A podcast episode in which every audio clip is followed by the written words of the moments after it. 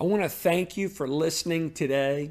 If you have not subscribed to our podcast, please do so and feel free to rate and review us as well. If you live nearby and do not have a church home, we would love for you to come visit us here at Fellowship Bible Church in Jacksonville, Texas. You can connect with us by calling or texting connect to 903 586 6520. If you would like to support the ministry here at Fellowship Bible Church, we would greatly appreciate that as well. To give one time or on a regular basis, you can text GIVE to 903 586 6520. If you live a ways away, we hope you would find a good Bible believing and preaching church in your area to join and serve in and support. Thanks again for joining us. We hope you have a great week.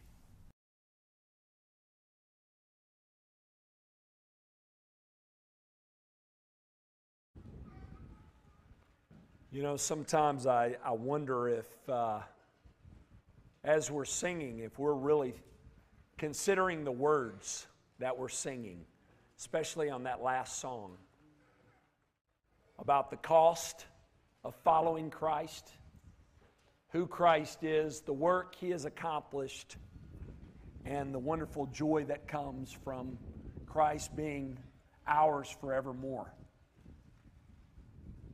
It's a wonderful lead in to what we're going to be discussing this morning. Thankful for our praise and worship team and the work they put in each and every week um, in leading us in these wonderful songs of praise.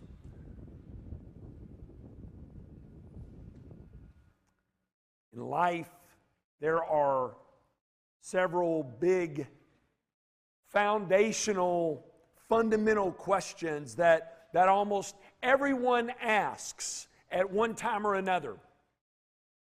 Questions of Does God exist? If so, what is He like? Who am I? Why am I here? What's wrong with the world? And how is it all going to end up?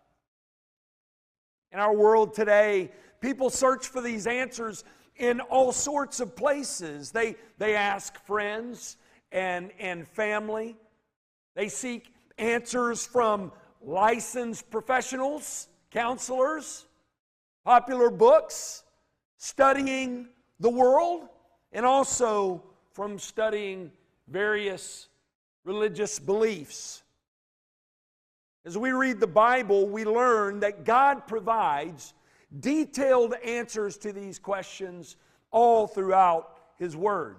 In certain places in Scripture, He provides answers to most of these questions within particular passages of Scripture. Colossians chapter 1, verses 15 through 23 is one of these types of passages. If you have your Bibles, get there. Colossians chapter 1.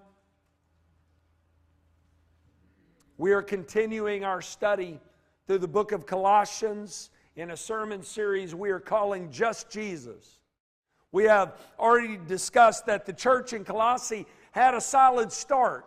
While not started by the Apostle Paul, this church was planted by a disciple who was under Paul, a man by the name of Epaphras. Epaphras had sat under Paul. Some believe maybe around Ephesus he had done some, some, some prison time with Paul as well. We learn in Philemon. Apparently, at some point in his ministry, he had traveled to Colossae, another city in Asia, to start this church. And there was a great response to God in this city. This church had a, had a great start. Epaphras had delivered the true message to them that salvation comes by God's grace alone, through our faith alone, in Christ alone. And they responded favorably to that message in repentance and faith. But over time, false teachers moved in and challenged that message. They added certain things to, the, um, the, to that message in an attempt to improve upon the message, and as a result, they completely messed it up. This is causing issues in Colossae because many of the believers in this church were, were struggling with this temptation to drift from this message. Apparently, their message was a popular message, and, and they were considering it. They were considering embracing this system of belief that was really anti Christian. Epaphras shares the issue with Paul while Paul is in prison in Rome. And Paul writes this letter to them. He writes to encourage them in truth and to share with them that he is praying for them and also to combat these false teachings that were beginning to take root in the church there. Paul writes to remind them of the gospel preached to them in, in which they that, that message they had embraced of the person and work of Jesus Christ and that they belong to Christ forevermore. He is, he is writing to them to encourage them to not drift one inch from Jesus Christ, but cling to Him and faithfully follow Him. In our passage today, while believed to be a hymn that Paul penned in praise to Christ, for this marvelous work that he is reminding the Colossian Christians of. Many think Paul's reminding them of this, and this, this hymn just comes to mind, of course, divinely inspired, and Paul writes it down, but also he is writing here not just a hymn of praise to Christ, but to remind the Colossian Christians of why they do not need to look anywhere else. They do not need to look beyond Jesus Christ. R. Scott Pace in his commentary on Colossians says this look at this quote.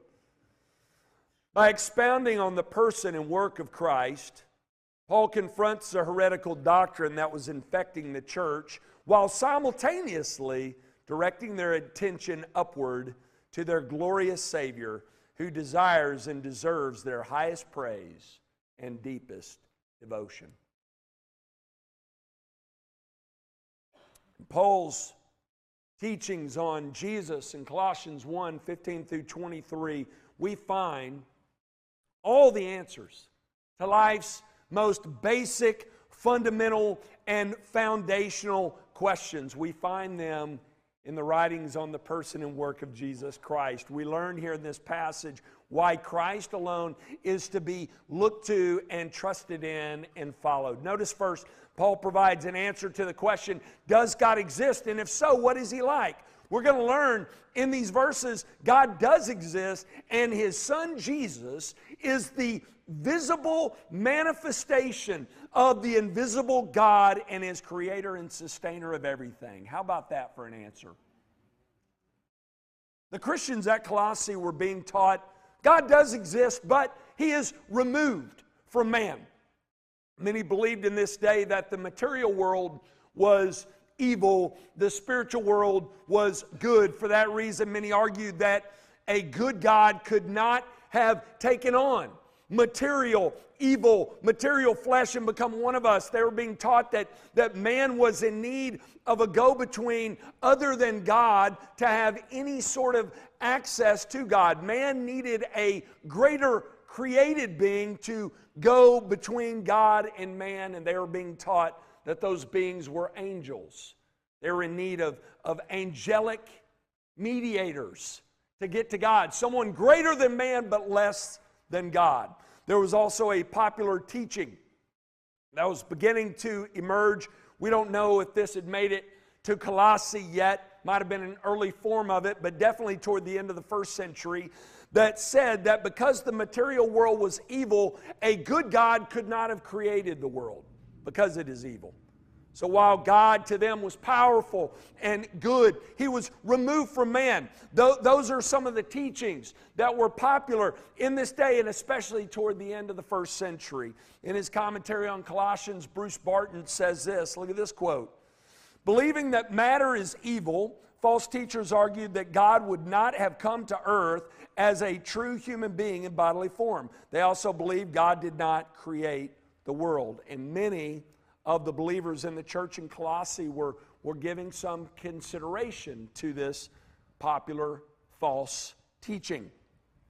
When it comes to the question of whether or not God exists and what He is like, people in our world today, they have all kinds of answers. Some believe that God does not exist and we are, we are just accidents We're here by random chance, and they deny any deep meaning in human life.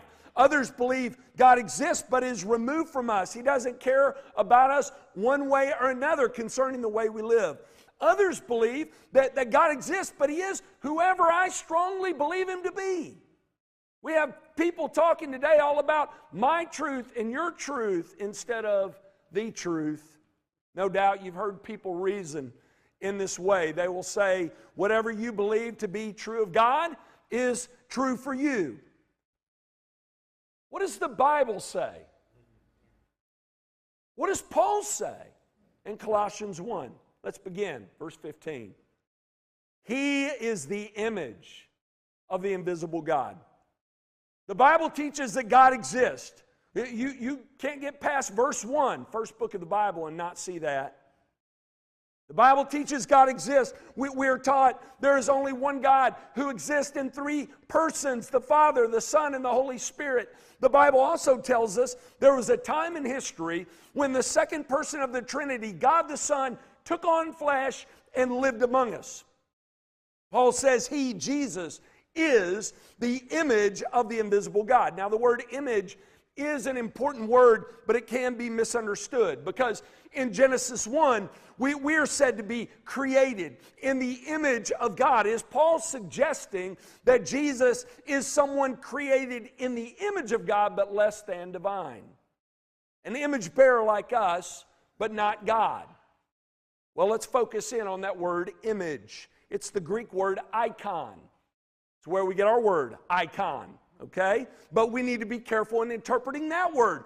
Paul does not mean that Jesus is just some type or symbol of deity without the actual presence of deity. Paul actually helps us later on in this passage by telling us in him, in Christ, all the fullness of God was pleased to dwell. Sometimes you just got to keep reading for the answers, okay? If it's confusing to you, my suggestion is keep reading, keep studying, keep digging. How's that for application? All right? J.B. Phillips, in his commentary on Colossians, translates this word as visible expression. I like this. Look at this quote Jesus is the visible expression of the invisible God. When we are in John 1 over Christmas, we read, John 1 1. In the beginning was the Word, and the Word was with God, and the Word was God. Verse 14. Who's the Word? The Word became flesh and dwelt among us. The Word is Jesus. Why does John refer to Jesus as the Word? Well, we said that that word, word, means revelation. Jesus is the revelation of God. He is the visible expression of the invisible God. He has come as the revelation of God. He has come to reveal to us who God is. He has come to reveal to us the person of God, the will of God, the mind of God, the heart of God, by being Emmanuel, God with us. He's the revelation of God. He's the revealer of God. He has come to earth to instruct us on the deeper things of God, to shed light upon the person of God, and upon the purpose of God, and upon the will of God, the mind of God, the heart of God. And He can do that because He is God. Who knows the depths of God, the person of God, the purpose of God, the will of God, the mind of God, the heart of God, other than God Himself? Jesus is God. He has come as the revelation of God. He came to reveal to us who God is. In John 1:18, we are told, "No one has ever seen God, the only God who is at the Father's side. He, Jesus, the Word, has made him known." The Son came from the Father's side, from heaven to earth, to reveal God to us, to make him known in the words that he shares, the life he lives, and in the work that he came to accomplish. So, Paul shows in the first phrase not only does God exist, but God has not remained removed from us. Amen? He has condescended down to us in the person of Jesus Christ. God the Son has taken on flesh to identify with us so that we can identify with God, so that we might be forgiven of sin and restored to God through Him. Paul says, God does exist. He is not removed from us, and He is not whomever or whatever we choose Him to be. We believe Him to be. He is before us, He precedes us, and He is unchanging in his attributes. He is who he is. He has revealed himself to us through Jesus so that we might truly know him and faithfully live for him. So Jesus is God on the earth, Emmanuel, God with us. Therefore, he's supreme. He is supreme in all of creation. He is to be first and foremost in our lives. Paul says, we're still in the first verse. He is the image of the invisible God, the firstborn of all creation. Now, this word in Scripture, firstborn, has been terribly mishandled and mistranslated. Paul is not saying that Jesus is a created being. Some take that word firstborn to mean that Jesus is a created creator, someone who is of supreme importance but less than God, someone first among equals but one who is not divine. The word firstborn is the Greek word prototokos. It, it, it's a word that sometimes is given to a firstborn child, not to indicate that they were born or created, but that they're first. They're highly favored. In Jesus' case, supreme. He's the first. He's supreme. He's the highly favored one over all creation. You know why? Because he's creator of everything. Listen, that is the ultimate cosmic trump card. Creator. Why? Creator. God alone is creator. Everything else is created. Amen? That means he is supreme over all creation. Scripture hammers this home again and again. He is supreme because he alone is creator. He is creator of all things, visible and invisible, earthly or spiritual. Next line, look at it. He is the image of the invisible God, the firstborn of all creation, for by him all things were created in heaven and on earth, visible and invisible, whether thrones or dominions or rulers or authorities. Here we have our answer as to what the word firstborn does not mean. It does not mean that Jesus was a created being. Sometimes you just have to keep reading. Well, that kind of sounds like that. We'll just keep reading. That'll be our application again and again. Just keep reading. Paul says, For by him all things were created. Now, I looked up that word all just to make sure. In the Greek, you know what it means? It means all. It means all. He's created all things. All means all. If Jesus created all things, he could not be created because he couldn't create himself. Sometimes we just have to use our, our brains a little bit, right? John 1 3. All things were made through him, and without him was not anything made that was made. Therefore, he cannot be made. Jesus is God the Son, eternal creator of everyone and everything.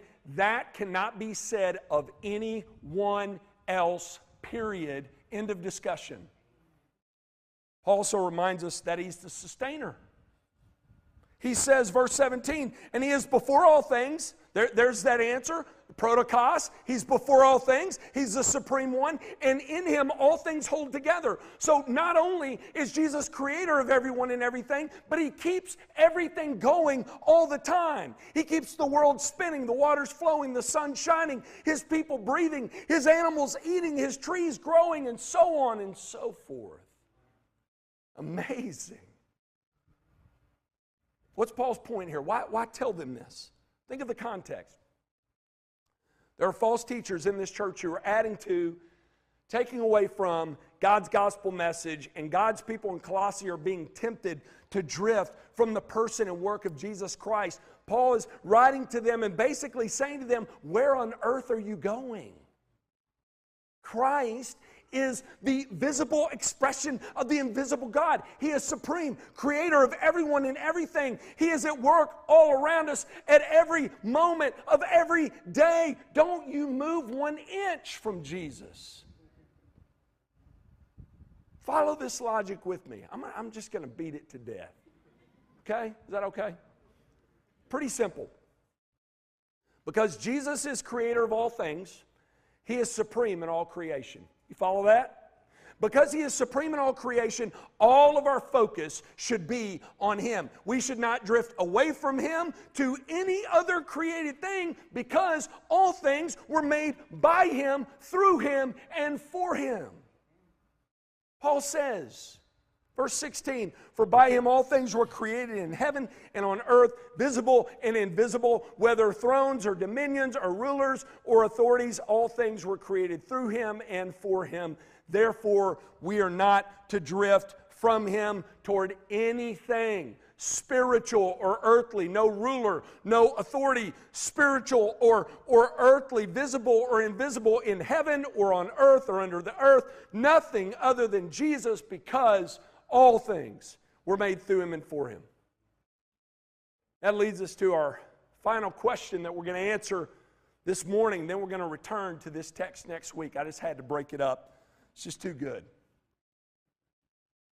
We have answered the question of whether God exists and what He's like. Now let's turn to the second ultimate question in life the question of who are we? Why are we here? And how are we to live? Who are we? Why are we here? And how are we to live? We are going to, to, to learn in these following verses. We have been created by God.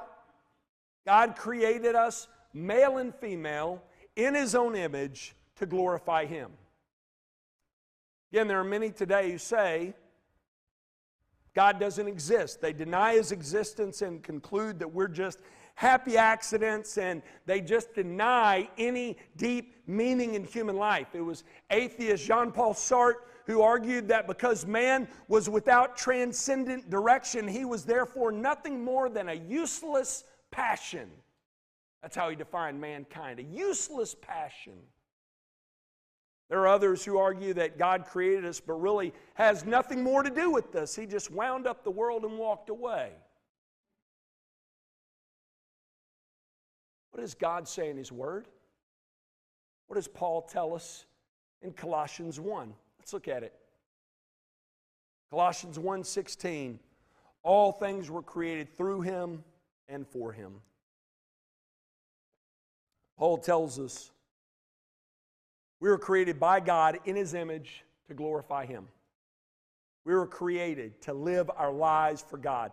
Paul says this in 1 Corinthians 10:31. So whether you eat or drink or whatever you do, do all to the glory of God. That is the chief end of man. That is the reason why you are here. To live your life for the glory of God. God has gone to great lengths to restore you through his son Jesus so that you can live in the way he created you to live, which is for him and for his glory. That's what we are put on this earth to do. We were put on this earth to bring glory to God. We were put on this earth to know God and to live for Him. All things, Paul says, were created through Christ and for Christ. Christ is not only the creator of creation, but all of creation was created for Him. That's what we learn here. Therefore, here's a simple application give your life to Him, live your life for Him. Do not drift from Him, do not turn away from Him, don't move one inch away from Him. You were created for Him. Look to Him, believe on Him, cling to Him, live your life for Him. Verse 18. This goes for us, church, especially for us. He brings it back to the church. He's speaking to the church here. Okay? That's just all of creation. Here's the church. And he is the head of the body, the church.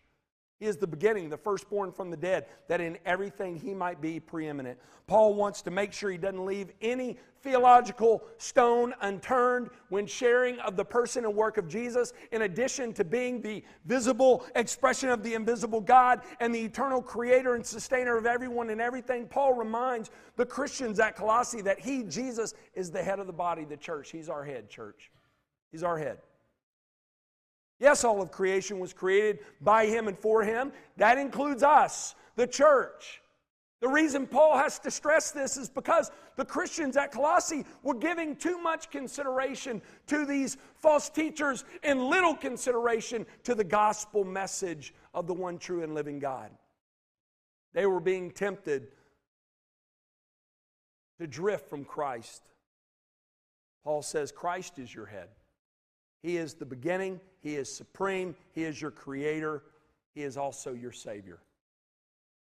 He is your head, He is our head. We, we lose sight of this sometimes, don't we?